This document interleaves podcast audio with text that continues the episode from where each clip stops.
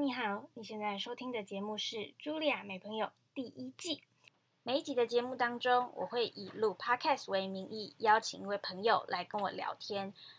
一直录到我没有朋友可以邀请为止。另外，茱莉亚美朋友将会推出信箱单元，在这个单元当中，我会邀请一位搭档来跟我一起朗读听众写给我的信。所以，我要在此征求所有的听众，将你不敢跟人启齿的故事，或任何你想要分享的大小事，写信寄到木栅邮局第两百七十九号信箱，木栅邮局第两百七十九号信箱，或是到茱莉亚没朋友的 IG Julia N F Pod J U L I A N F P O D，上面会有线上信箱，也可以直接从那里写信给我。最后，如果你喜欢我的节目，请大力帮我推广，也欢迎你跟我做朋友，成为下一季的来宾。我发现我这里那个 friend 拼错了，哎，一个没有在认真听来宾讲话的人。可是好，应该没关系，这也可以。有啦，我有在认真听，我的 有好，然后。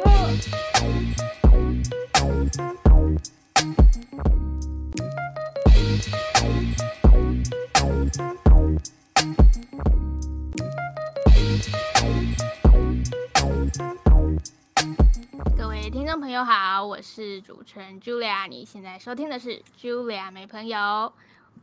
啊，对我还没介绍我这个节目啊，在干嘛？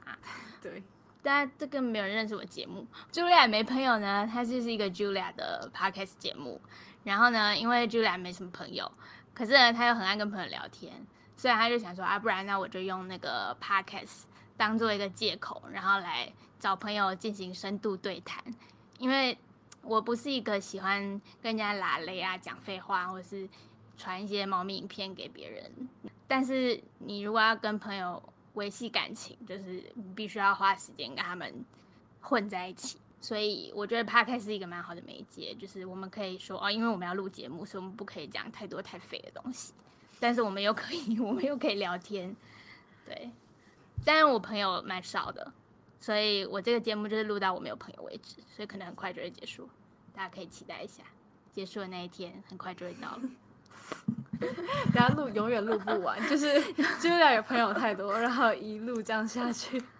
好，今天在我旁边是 Angel，他是我大学时候认识的朋友，应该是大二的时候吧，在社团认识的。我就让他介绍他自己好了，我就不多说。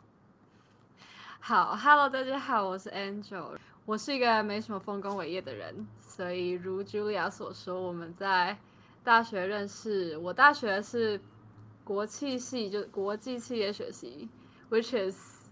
非常没有专业的一个科系。然后我大学毕业之后就不知道要干嘛，所以因为疫情的关系，原本要去交换，但后来不能去，所以就在想说，我是不是应该要做一些比较有意义的事情？然后我就申请了。研究所出国，所以我现在在纽约念研究所。所以，所以这是你去美国的原因哦，因为你觉得毕业没事做，所以申请一个美国研究所。这是一个原因之一。然后我就觉得，其实小时候就是有一种美国梦嘛，就是。就是听到的很多朋友啊，或是身边有些人，他们就是讲英文很厉害，就小时候可能都住在美国，然后就觉得感觉住在那边应该很好玩，或是是一个很有趣的地方，所以才会对这个国家有一种一种特别有兴趣的感觉。中间有一段时间，就是我没有很喜欢美国，但是后来又觉得好像就是我对这个国家的。文化其实还蛮了解的，觉得相对于其他地方，可能欧洲吧，就是会是一个，我觉得我比较可以就是在那边住的一个地方，所以才会想要。去美国吗？然后哦，因为大学毕业的时候，其实我觉得我那时候看到这题目，最大的一个直觉的想法，就是因为我在台湾混不下去，所以我才出国。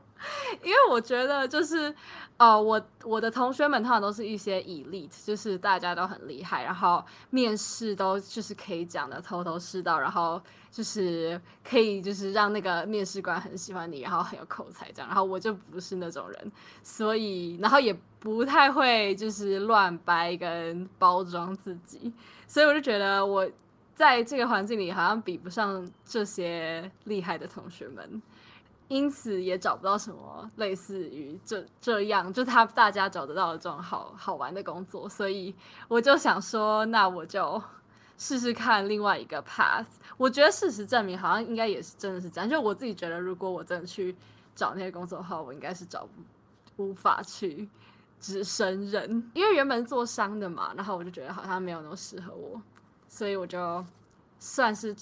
换了一个 career path。对，然后哦，我好像还有提到，就是 我原本我我原本做商，然后我现在念的是商业新闻，所以就等于是写字啊，写写东西这样。写字也对，简单来说了就是没有。我听完的感想是，我觉得你的冒名者症候群有点严重。你有听过？你应该听过冒名者症候群。Imposter syndrome 的，我知道，但是其实是我就是一个觉得，啊，就是看情况吧。大家有时候会提到这个。症候群，但是我我有时候就觉得，我我应该不是有这个症候群，就是我真的是就是 imposter 这样子。没有啊，我觉得你就是症候群。你你你自己想想，你在台大国际系，虽然念台大的人可能会觉得国际系，嗯，国际系，我还是有一些国际系朋友，所以不要讲太明白。但是你是台大国际系，然后你现在在 NYU，就是名称讲出来都是响当当的。然后你念的是 journalism，新闻学，它在美国算是听说它是一个蛮难进去，然后也是一个蛮难学的东西。啊，如果是 journalism 的话，我觉得其实某方面来说是是应该是是难吗？但是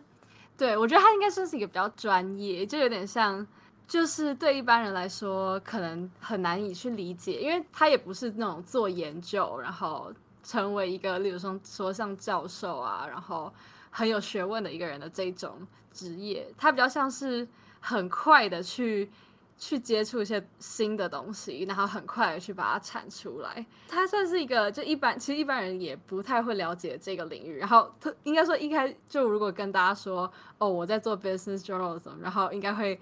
没有人知道我在干嘛，就是大家都一个疑惑，就是。所以这是什么？因为我们也不是，例如说在华尔街上班的人，就是做一些什么 financial 呃 analysis 这种。所以应该说，我就觉得我们应该算是介于之间嘛，就有点像是那种对传消息的传播者那种感觉。就是，但是很很重要啊，就是你刚刚说的是快速的理解新的东西，然后再把它消化，然后再把它用人话讲出来。就是我们现在现代人每天接收这么多有的没的资讯，除非你真的就是当一个无脑的人，然后每天就是过你的日子，不然你就是得吸收很多资讯啊。那我觉得有这个能力，甚至你是把这个能力拿来成为你的专业，我觉得是蛮棒的一件事。嗯，in a way 吧，对吧？希望如此。我觉得，对我觉得相较于。大学时候，我觉得现在应该说，因为在念硕士，还是稍微更有方向一点，然后也会觉得是在做自己喜欢的事情吧，就是每天会觉得还蛮开心，就是可以学新的东西，然后然后可以有实际的产出嘛，就可以看到你生出来的一些作品。我之前有一个老师说他。就是 motive 就让他有动力去做这个职业的原因，就是他可以一直看到他的名字，就他的 byline 在很多文章上面，然后他就觉得很爽。所以我觉得这算是其中一个原因，就是我们可以一直有这种，因为我们写的东西应该说就是大家大众都可以看，就是有有的可有的 publication 可能会有 paywall，但是。大部分的人就是还是那种比较平易近人的东西，就不像是学术期刊啊或什么，就是一般人也不会去看的东西。所以相相对而言，应该算是还是比较有一个曝光程度的职业吧。我刚刚突然想到，会不会有听节目的人，嗯，不知道什么是冒名者症候群？我们自己在那边讲那么久，都忘记还要顾及 podcast，不是我们单纯聊天，我们还要顾及一群可能潜在的听众。冒名者症候群要怎么解释呢？你觉得你好像不够格，不够好，一直觉得好像你骗了大家，嗯，但是其实可能你本来就有那个能力，但是你一直心里一直觉得我是在骗大家，大家都误以为我有，但其实我没有，嗯，对的一个感觉，没有发现这就是在讲你吗？啊，不，不见得。那我觉得我们聊这个你的专业聊很久了，然后为什么想出国？你也顺便都讲完啦，那我根本不用问你问题啊。可以可以讲些对比较。我刚刚跟你一起，我刚刚跟你一起从捷运站走出来的时候，我想到我想要问你，纽约人走路有跟台北人一样快吗？还是比他们？哎有哎快。是快的，我那因为我有很多香港朋友，他们说香港人走路比纽约人更快，但是纽约人走路已经很快了。嗯，我自己是觉得纽纽约人走路甚至比香港呃台北人还要快，就是大家都不知道在急什么的，就是走在路上就是会很像在冲地铁里面的时候，就会就会好像好像是不知道在赶赶赶什么东西一样，就是大家都好像有一个很明确的目的地，然后就如果你因为。新来的人通常都是要看那个 Google Map 嘛。然后有时候就会在路中间停下来，而如果你在路中间停下来的话，你要么就真的被撞到，要么就是被别人白眼到一个极致，就是毫不友善。你真的会被白眼。然后之前有一个就是文章我看到，就是说如何验证这个人是不是 New Yorker，就 New Yorker 可能就是在纽约住很久的人。然后其中一个验证方式就是他会在路中间停下来，就是他们很讨厌很讨厌在路中间停下来的人，所以我就觉得他们就是一群走路很快，然后。可能对新来的人很有包容性的一个族群，但是其实他们不会不 nice 啊，就是例如说在店里或什么，他们还是是有礼貌的这样。嗯，那你有目睹过别人把别人的 cap 抢走吗？这个嘛倒是没有，因为现在我越来越少看到人搭计程车了，就是大家都叫 Uber。只是我觉得真的最 local 的人，其实可能还是搭计程车。就是我那时候有遇到另外一个，他住在长岛，就是 Long Island，然后他就是来来曼哈顿，然后我们有一就是一个聚会吧，然后他那时候就是建议我们去搭计程车，好像还比 Uber 还便宜。嗯。但是计程车就是好像他不能用手机叫，就是你不能像 Uber 这样叫，然后你可能可以看到他在哪里，然后你就要。走去有计程车的地方，然后他经过的时候你就招手这样，所以稍微还是比较麻烦，但是还是是一个纽约的地标啦，就是很 iconic 的东西。对，因为每次看电影，只要在纽约，就会有那种计程车被人家抢走，然后电影主角就在那边大声骂脏话的这种桥段。有可能。对啊。对啊，这是一个还蛮 iconic。那你有坐过地铁吗？有啊，啊，地铁真的很臭吗？很臭，我觉得没有没有，纽约整个城市都很臭，就是就是一个真的，就是我以前就是以前去过美国嘛，然后我对美国的印象就是美国很香。然后就是可能我想想我以前去哪里，就可能加州吧，还有一些其他的地方。就我整体的一个模糊的印象，就没有一个不是很具体。但是就是我的印象就是美国的空气还蛮可能比较干燥或什么，就是我觉得美国的空气还蛮香的，就可能相较于台北之类的。但是纽约这个城市，就其他地方我没有很确定。但纽约这个城市是很臭，就是例如说在路上就是可能会有那种积水，然后积水就是很。脏的那种积水，然后就会很臭。然后其实很多老鼠，其实在路上就看到是超大只，就是是那种可能可以几乎有些人说大的老鼠可以快跟一只小的猫一样大的那种老鼠。然后之前我还我听过不止一次，就有朋友他们老鼠就会爬到他们的脚上面。之前有一个老鼠，就是有一个女生穿靴子。那老鼠就爬他靴子里面，然后在他脚里面动，然后就超恶然后所以就是是就是上，所以他们就要用踢的把那个老鼠踢飞，然后它就会被车子撞烂 的那种状况，而且真的不止一次，所以就是纽约是一个很脏的地方，对，这是第一个会想到的这个城市的缺点，就是它很臭跟很脏。你让我想到《飞哥与小佛》有一集，嗯。就是凯蒂斯跟杰洛米出去约会，然后杰洛米不是有个妹妹很很可怕的妹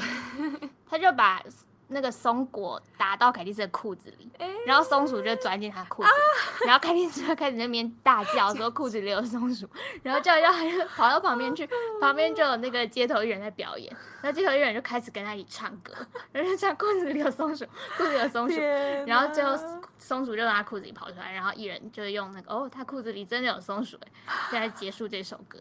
好荒谬哦，我真的。无厘头的一个，我真的超级爱飞哥与小佛。哦，是好玩的，我小时候也都会看，好可爱。好，下一题，我觉你刚刚说有很多可以分享的那个文化冲击的部分。哦对啊，有我写了一些，好，吐露了我 写笔记，但其实也只有几个字而已。有一个部分就是我刚去的时候是在学校里，就是我觉得他们对于可能这是在学校或是学术界嘛，就他们对于种族议题真的是非常非常重视，就是会，嗯、除了敏感之外也很重视，就是他们会非常主动去讨论这件事情。台湾就是没有这个经验，就是我们好像不会这么积极的去把这个东西，我就觉得台湾好像整个社会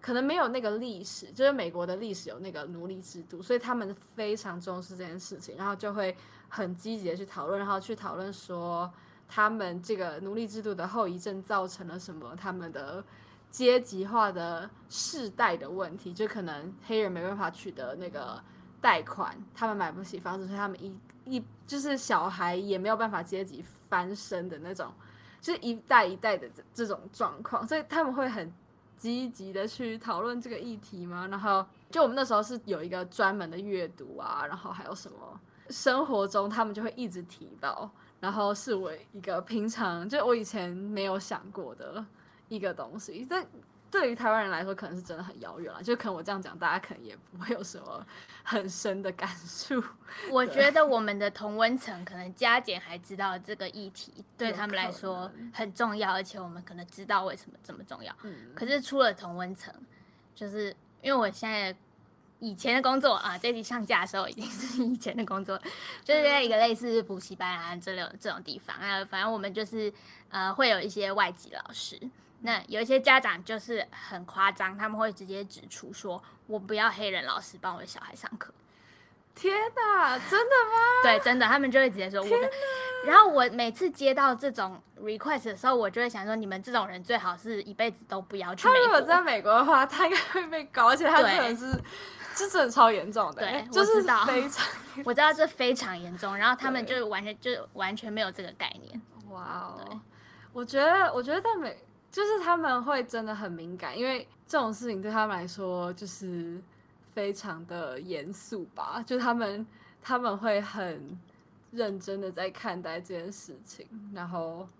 也就是他们会有蛮深的那种正义，就如果有一有一些不合理的事情出现的话，他们就会有很深的正义感，所以这是一个对值得思考的一点。因为我觉得其实就是亚洲人都真的会超不敏感的。我一开始也觉得我，就我原本已经知道有这个议题，但是我都会觉得好像我不够敏感，就是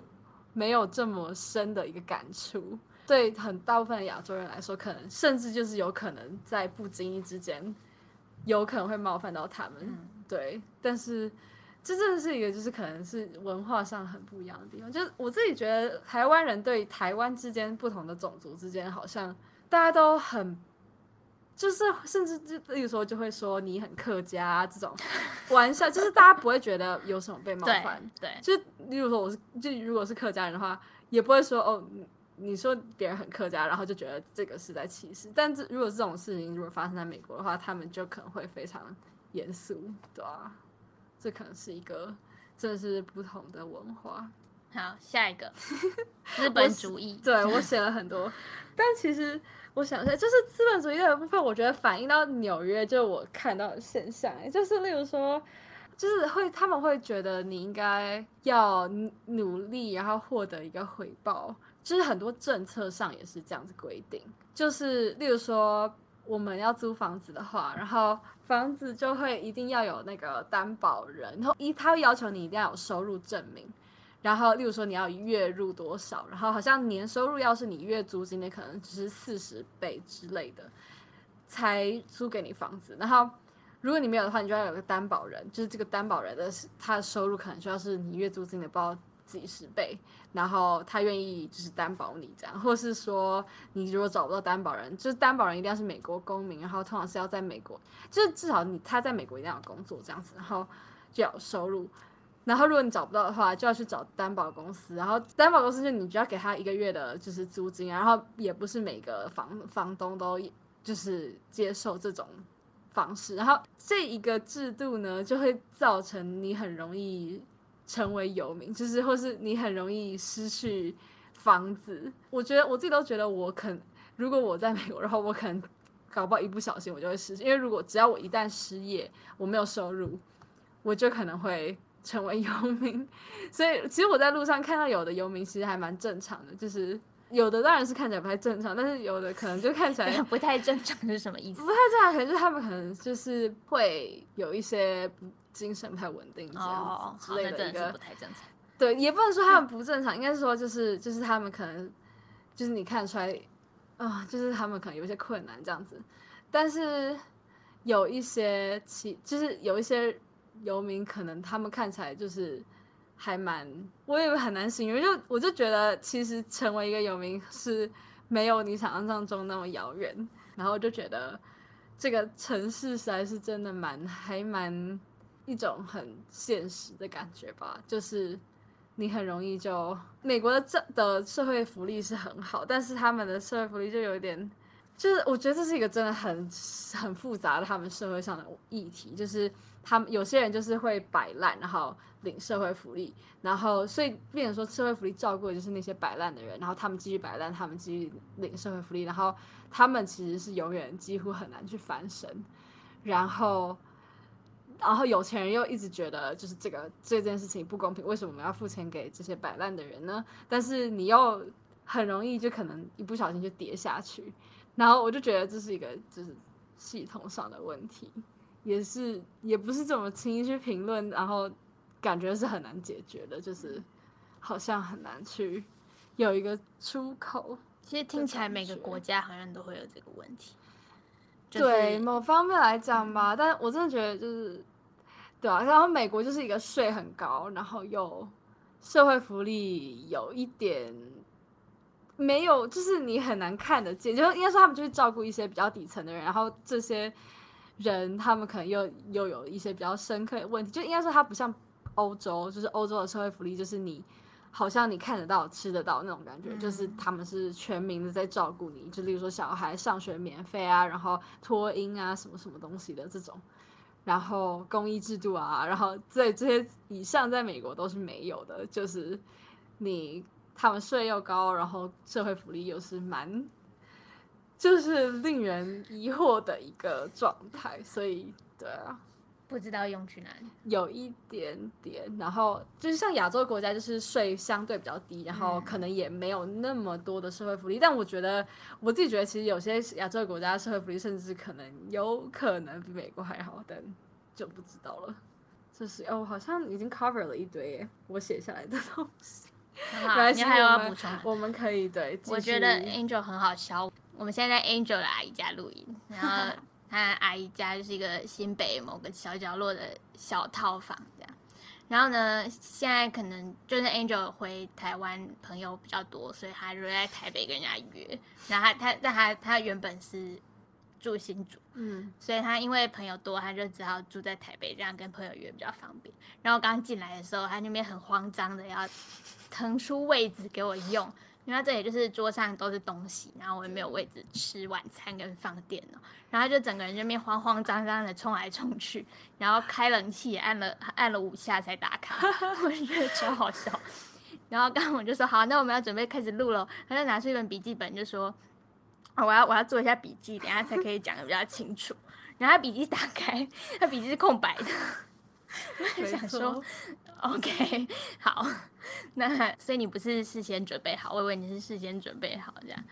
然后后来他在那边笔记上面写了一个不知道什么东西，然后我就凑进去一看，对我就发现他就是一个某个字写了一半，然后他再把它涂掉，就是一个很慌张、很好笑的人。我就是 真的是很疑惑，这个人怎么可以自己一个人孤身 我居然活下来。对，孤身前往美国，然后活到现在，还可以回台湾看大家。真的真的，我我被我被 Julia 发现我是一个多么对，就是没有生活能力的人。其实就是对啊，我觉得我平常在美国真的是超级就不会煮饭，然后也不会各种的，就是好好的整理东西，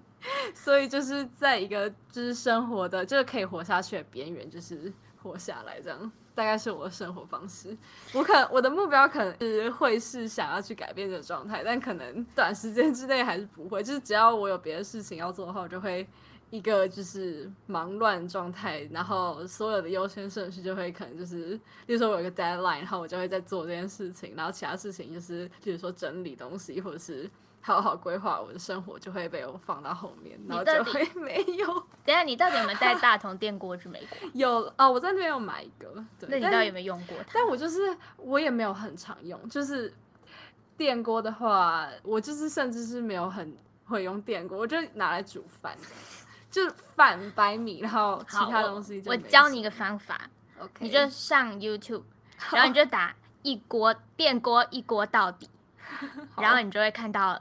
可能二十种可以一锅到底的，你只要把食材都放在一个碗里面，然后把它放进去切下去蒸就好。你可以继续回去赶你的 deadline，然后你至少可以好好吃到一些东西，不要总是吃泡面。我真的是吃了泡面吃了一年，就是这是我人生有点 sad，所以我才会一直就是非常想要赶快回台湾吃东西，真的是。对啊，结果现在我又要快快快要回去了，就每天都觉得很。很伤心。我有印象你吃东西了。我有印象你刚回来的时候，你发了一篇线动，说早餐是那个。然后我看你点了两份蛋饼，一个豆浆跟两个其他的点心，还是饭团还是什么东西？对，超夸张的。真的真的，我我我我搞，我觉得我那天好像把它全吃完，就是 insane。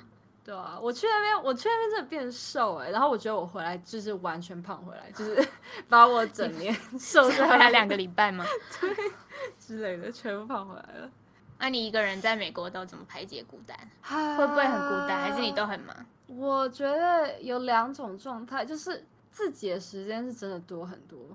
就是很多人就说，就是好像去美国就很多美国时间。我觉得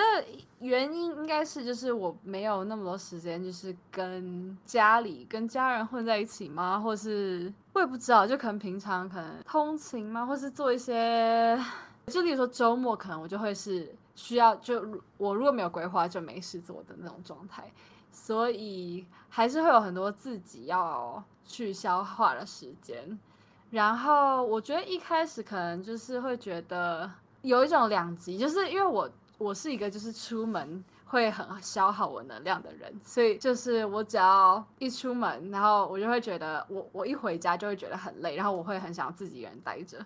然后所以我就会可能会需要很多，例如说我出去四个小时，我可能需要八个小时来，可能包含就是睡觉休息啊，或是一些其他的做一些其他事情，或是。耍废，或者是看剧，或者什么，就是来 recover from 我的就是失去的那些能量。然后这是一点，就变成说我一开始其实也会很想要，就是回到自己的空间里面，然后自己做自己的事情。这一点我完全可以理解，对，因为我也是，好像有人说什么是什么外向型人格跟内向型人格。嗯，我是现在人有点无聊，就是他。他们都要把所有东西分类，都加上一个标签。对，但反正不管那个标签，我就是我也是跟别人耗在一起，我就会觉得非常耗能量。然后我只要跟别人待在一起超过一个时间，我就必须离开，然后就进入我自己的空间，干嘛都好，就是旁边不要有其他人。对呀，所以我我觉得我一开始处于就是处于这个状况。其实一直都是这个状况啦，就我可能在台湾时候也是这样，但是我自己觉得去美国之后有一点，就是我出去的时间更消耗我能量的感觉，就是我会需要花更多的力气在，也不是说我在应付这些人，应该说我就是需要花更多的力气，所以我可能会需要更多时间在修复，然后所以需要会有很多自己的时间。但是也是会觉得，有的时候还是会觉得，就是因为我少了，就可能跟家人相处啊，跟我原本很熟的朋友相处的时间，所以可能还是有时候会觉得有点孤单，就是觉得好像很多事情都是新的，就是对我来说是陌生的东西，所以就会觉得。如何排解？我一开始就是我列了一个歌单，就是那个台湾的歌，或者是一些我甚至以前没有那么常听的一些，就是那种华语的两千年代那种流行音乐那种东西。然后我就听，然后就觉得其实就是还蛮疗愈我的，就是可以让我消耗一些就是想东想西的时候啊，或什么，就听音乐可以让我有就比较平静的感觉，所以还蛮好的。然后 Julia 那时候推荐了我一些 podcast，、耶然后我觉得超有用的，就是因为那些哎我推 podcast 荐你，我有推荐你一些吗？哦，好像就是马克思。对啊，我应该只推荐你一个。对，但是我就真的就是成为他的粉丝，就应该说我我因为我就觉得 podcast 就是一放下去，他就一直播嘛，然后他就一直下去，然后你就会在不知不觉之间就过了两个小时，然后就会觉得其实还这两个小时也是有蛮充实，就是有听到一些东西，然后你也不需要花任何的力气，就你不用看字，你不用阅读，然后也不用就是用脑，就只要被动的吸收就好。然后对啊，然后我原本又是听觉型的人，所以我就还蛮享受这种方式的，然后可以排解一些自己的一些情绪啊什么，我就觉得还蛮开心。你现在是可以一边准备食物，然后一边听，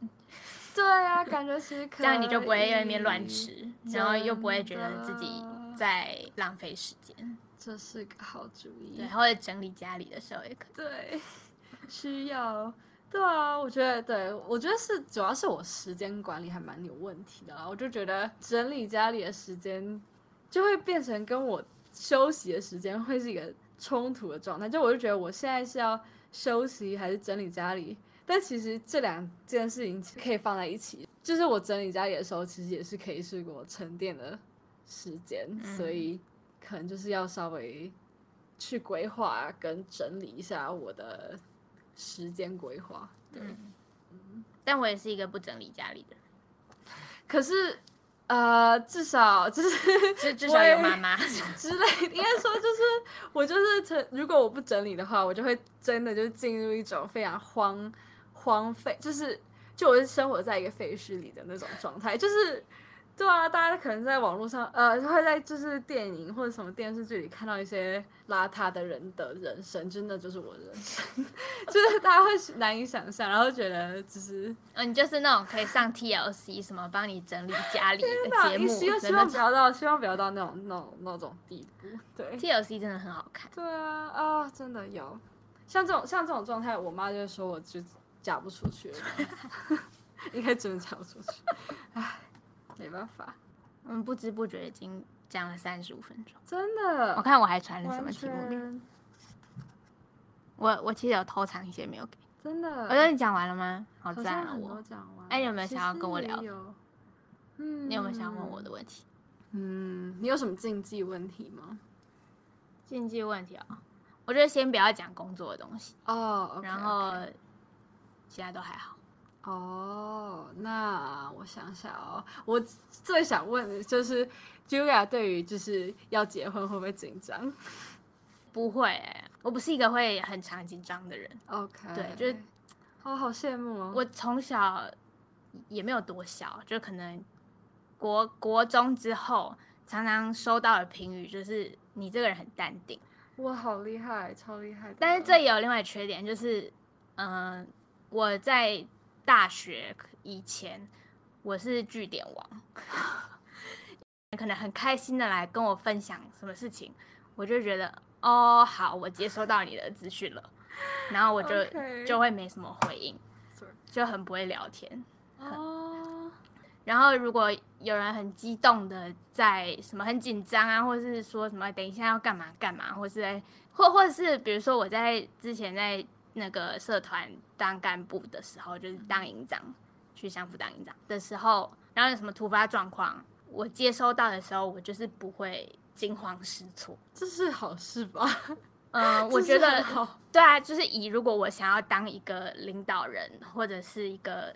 什么负责某一个很大的事情的人，或者是甚至一个小专案的人也可以，反正就是你要负责，你要 in charge of 某件事情的时候，我觉得这是一个非常好的特质。对，但是这就是让我在可能高中的时候不太知道要怎么跟别人互动。哦。然后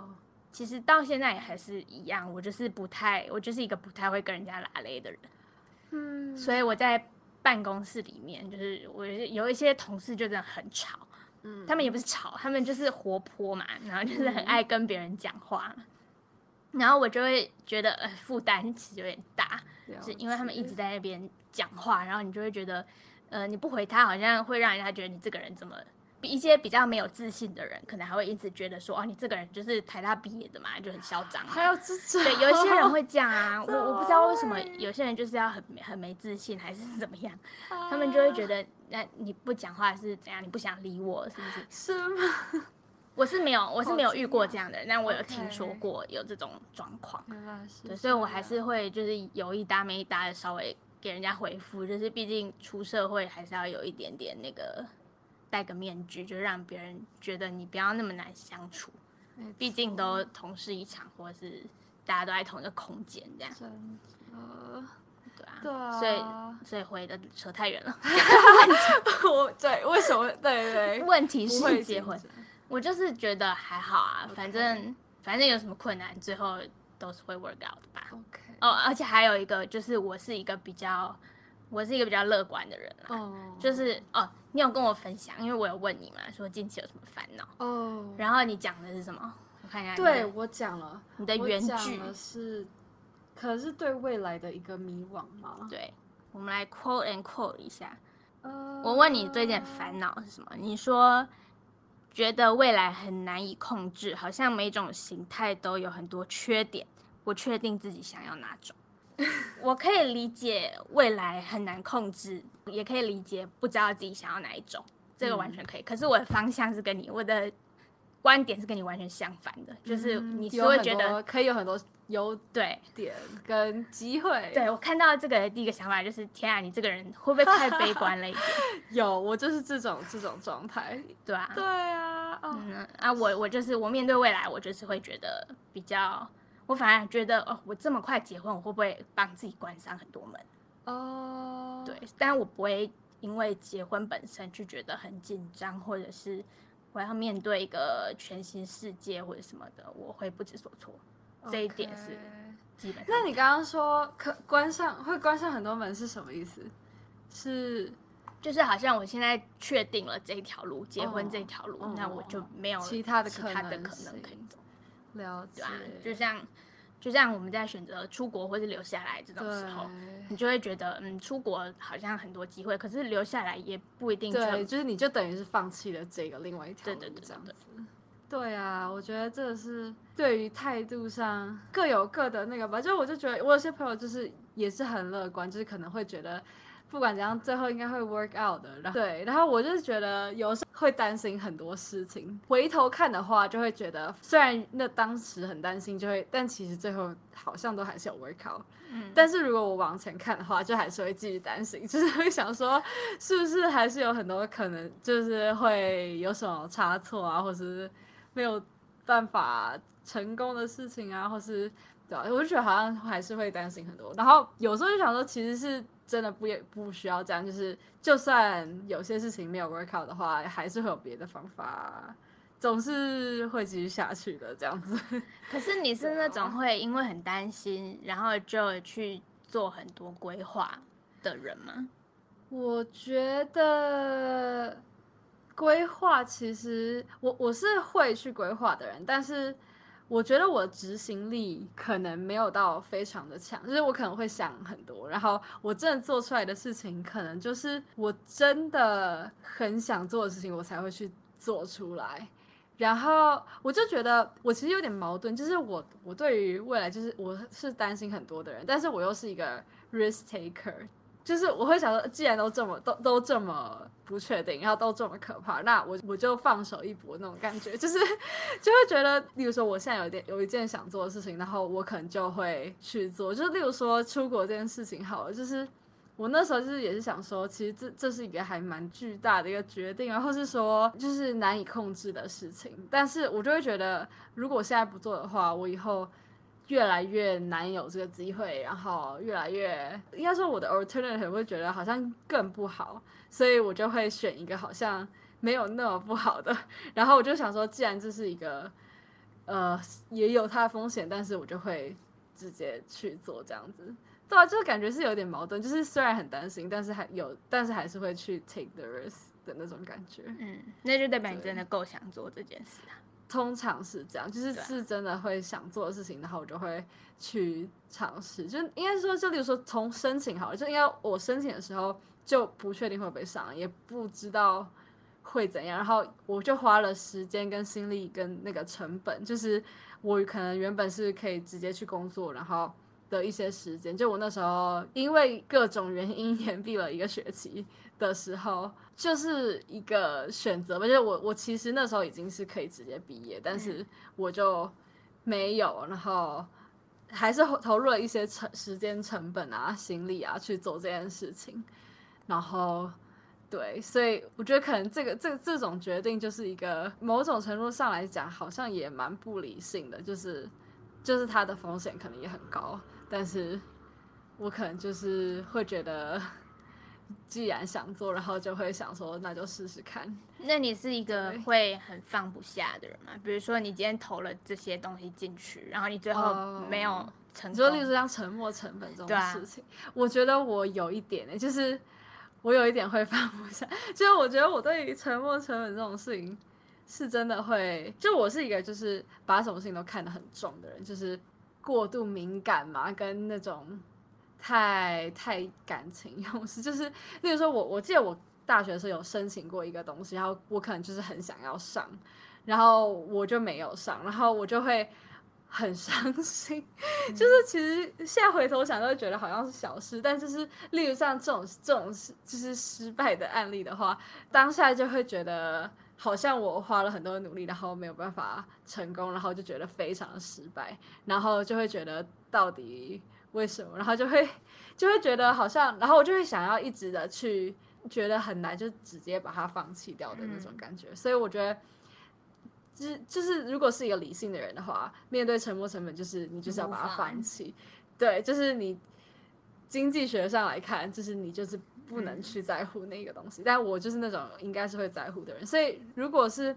比较顺利的事情的话。就是我运气好，然后不顺利的事情，我就可能会介意。就可能实际上，如果我不能做什么的话，我也没办法。但是我心里可能就会介意他这样。我觉得要不执着很难啦，可是有时候真的就是要前进。我我很喜欢那个理科太太的那个访谈的那个系列，他好像叫什么情绪还是什么东西，反正他就是找对都是蛮大咖的人来跟他聊。情绪的议题，嗯，或者是我我也不知道什么样的议题，他应该都是情绪相关的。然后最近有一集是那个炎亚纶，然后因为炎亚纶他之前不是拍戏，然后出那个很大的新闻嘛，嗯，他就在讲他好像有成立一个小组还是什么东西，在协助那一些可能是受害者或什么。然后他好像有讲过一些言论是针对这类的事情，那他的大意就是跟大家说你要 move on，然后他就被攻击说他很没有同理心。那他在理科的那个节目，他就有解释说，我在他讲的，对他的意思其实是，呃，他就举了一个例子，比如说你走在路上，然后你被一台闯红灯的车撞，然后你就脚就一辈子都没有办法好起来。嗯，那对于这种人。他没有要怪那个被撞的人，因为他就是受害者，没有错。然后他也没有要说那个开车的人是对的，因为他就真的做错事嘛，他就是闯红灯嘛。可是你身为那个被撞的人，你的脚已经断了，然后还是断在你的脚上，不是断在不是断在别人的脚上。那你能做的，除了继续怪那个人以外，你就是就是只能木法，然后去想你下一步要干嘛。所以他其实是已经跳到，他已经帮你跳到前面那一步了。所以很多人就会觉得你不行啊，你要你要同理他，他很难过啊，你怎么可以不理解他难过，一直叫他站起来？但是他就是已经往前移动了。然后其实我我那时候听，我就觉得，嗯，一个是要 move on 真的是蛮难的，但是另外一个就是我自己的个性其实比较是 move on 的，对我是很快就会就会爬起来，然后就继续。往前的那种人，所以有时候也很容易被别人觉得这个人好像没有什么同理心 啊。对，我觉得我还蛮羡慕这种能力的，就是 可以快速的 move on 这件事情。我觉得我是对啊，就像我刚刚形容的，会会是在那个泥淖里面执着一阵子的那种人。我觉得我在努力的学习，就是可以更斩钉截铁一点，对。就是可能不会那么继续陷在某种，就是可能一一一些比较反反复复的一些情绪啊什么里面，对吧、我自己是觉得，就是我有点那种高敏感族，嗯，就是 对于什么事情都是反应过度，可能其实没有这么严重的情况下，我我就会觉得反应很强烈。可是我我自己是就是我自己，我小时候就有意识到这件事情，就我可能是这种类型的人，然后我就会觉得我很奇怪，就是可能别人对于这件事情的感受没有那么强烈。就例如说，甚至我看一个电影，然后我小时候就是我我看到感人的地方我就爆哭，然后就会很丢脸，就是 就是会就是为什么你会爆哭，然后完全没有道理的那种，然后所以所以我就会我就会观察就是。比较正常的人是怎么其实生活，就是大家是怎么去面对一些刺激这样，嗯然后我就会学习，就是尽量表现比较正常一点。所以我是就是慢慢长大之后，就可能尽量的社会化。我自己是觉得，就是我我是那种就是在这种类型人里面，就是很努力的去想办法变得比较，就是感觉比较正常的那种人。我不是说这样好像就是对的，就是有些人会觉得你应该要就是做自己，然后如果你真的很情绪化，你就很情绪化这样。然后我就是那种就是会想要尽量就是控制自己的那种人，所以我就觉得我现在就是比较成功的，就是表现出尽量是一个正常的样子。但有时候就是在一些比较敏感的时刻嘛，或是真真的比较。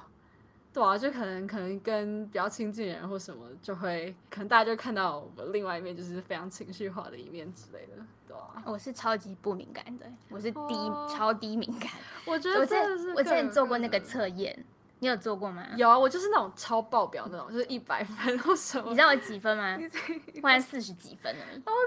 就是超级低敏感。哇哦！但我我也有，呃，所以我长大才意识到，哦，原来我是这么低敏感的人，因为我就真的太低敏感，所以我也没有意识到所谓的敏感。有的人 会对是敏感的，对我就是低敏感到这种程度。啊但我我有发现，敏感它其实本来每一种事情都是有不同的面向，嗯，就是敏感也有它值得敏感的地方跟需要敏感的地方。可能吧，但就是应该说，有时候就会觉得，就是这种人可能就会比较辛苦，就是嗯你可能就会需要承受一些，就可能别人也没办法理解为什么你会需要，就是会会有一些这些情绪。嗯。然后像我的状况就是，我不太会表达出来的话，就会变成说要自己消化这样，嗯。所以就是一个是也是一种消耗，但是我觉得有的时候好处就是唯一的好处吧，就可能觉得开心的时候你可能会特别开心，但我觉得就是伤心的时候你就会 特别伤心，所以就会有点有点反作用，对，就是有点太夸张，然后对啊，就是各各有好坏啦，嗯。嗯，我刚刚也想到一个，因为你刚刚也在说你自己是高敏感，可是你嗯努力想要表现的没有那么敏感，或是往那个方向去。嗯，我就想到现在其实这跟这个时代高举的价值是超级相反，因为这个时代就是高举着你要做自己，对，你不要管那个社会的标准是什么，你就是做自己就对了。但是嗯我我同意，就是社会应该要努力的去朝向这种让大家都可以舒服做自己的环境。嗯，可是你也不需要去逼每一个人都一定要，如果他做自己真的不舒服，你干嘛逼他一定要一直做自己？对，有有点像这样子。我有时候好像你你如果发泄的情绪是别人没办法理解的，其实会造成很多困扰，就是造成你跟别人的困扰，然后就会各种更更没有办法解释，跟更没有办法收拾的场面。所以通常应该是这样子吧。所以我就觉得，所以我才会有点朝这个方向前进。应该说就是想要当一个正常人，但是。对啊，我觉得可能各有好坏，因为我我真的有我看到蛮多网络上的说法，就会说应该要那种做自己啊，或是怎么样的。但我真的觉得就是说来容易，可能做出来会有。就我自己觉得，我我甚至我就觉得可能有存在很多可能比我更敏感，就是他们是没有办法控制自己情绪的那种。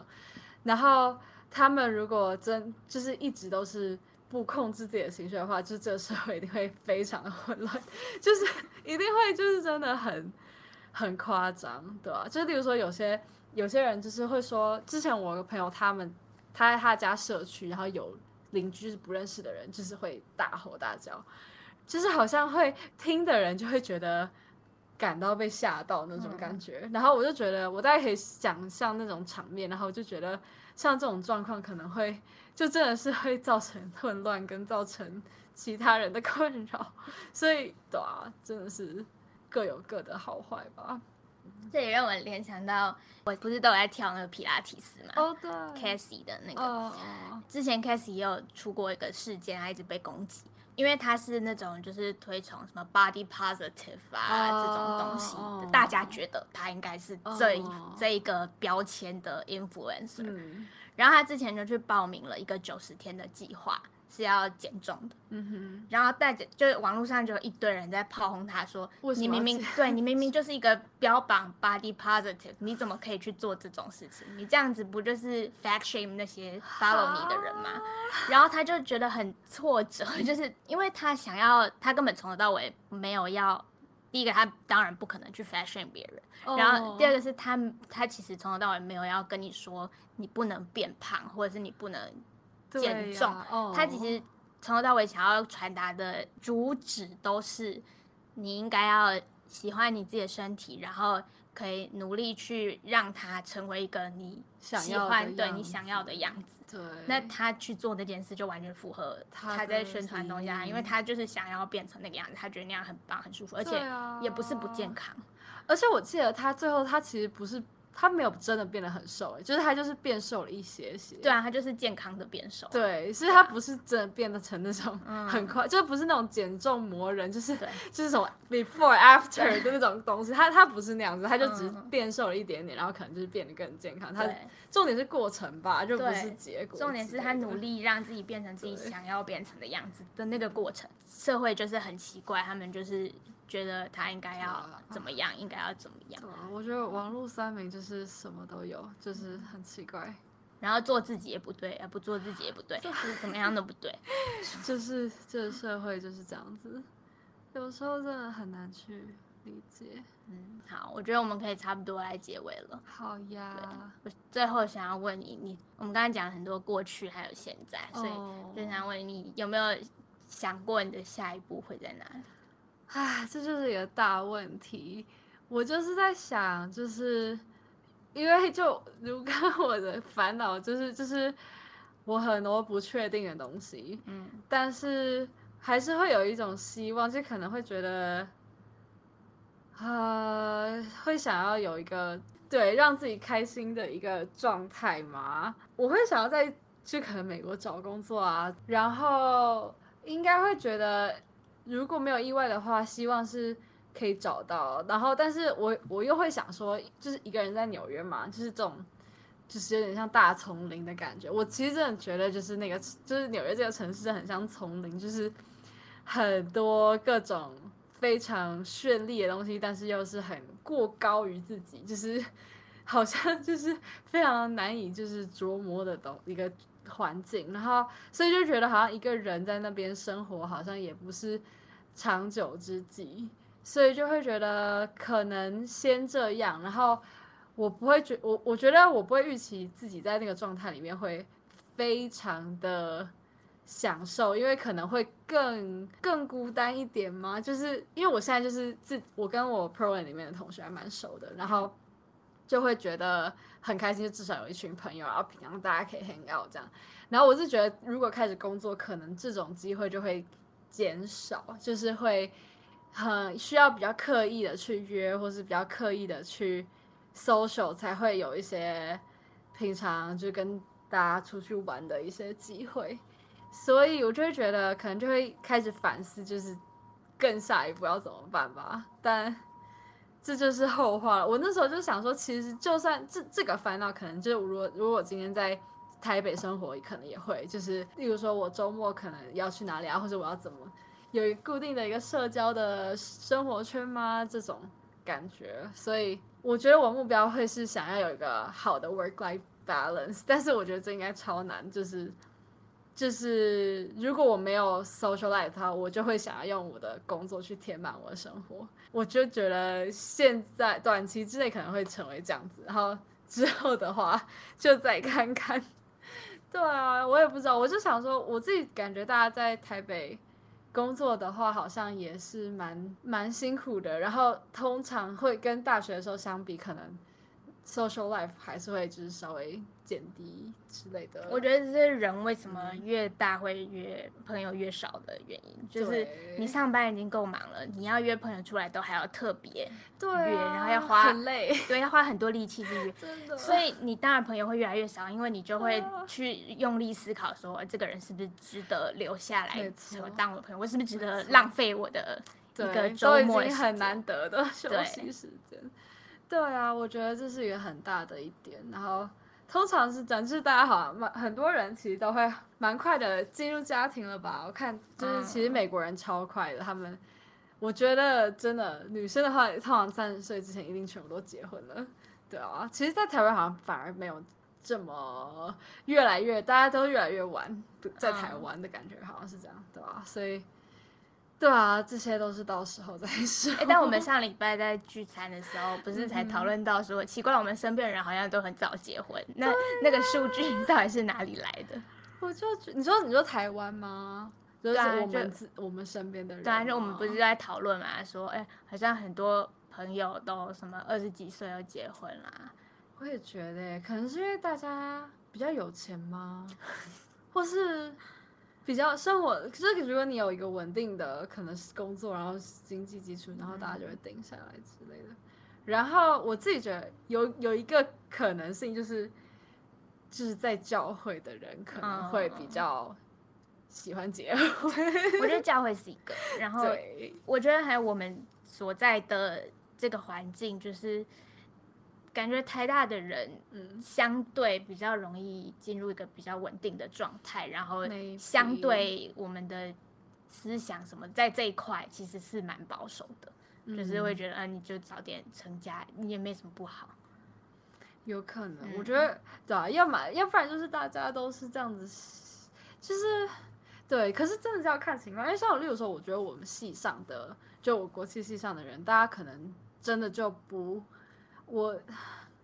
我觉得就是如果是 by choice 的话，就是嗯，没有什么意外发生这的话，应该大家好像不会选择那么早早结婚，但是。我就觉得，好像大家年轻的时候，就在大学的时候，可能就会高举那个什么什么，就是大家要自由啊，嗯然后女生就是要打破那种什么沙文主义啊什么什么。但是到最后，大家全部都会妥协，就是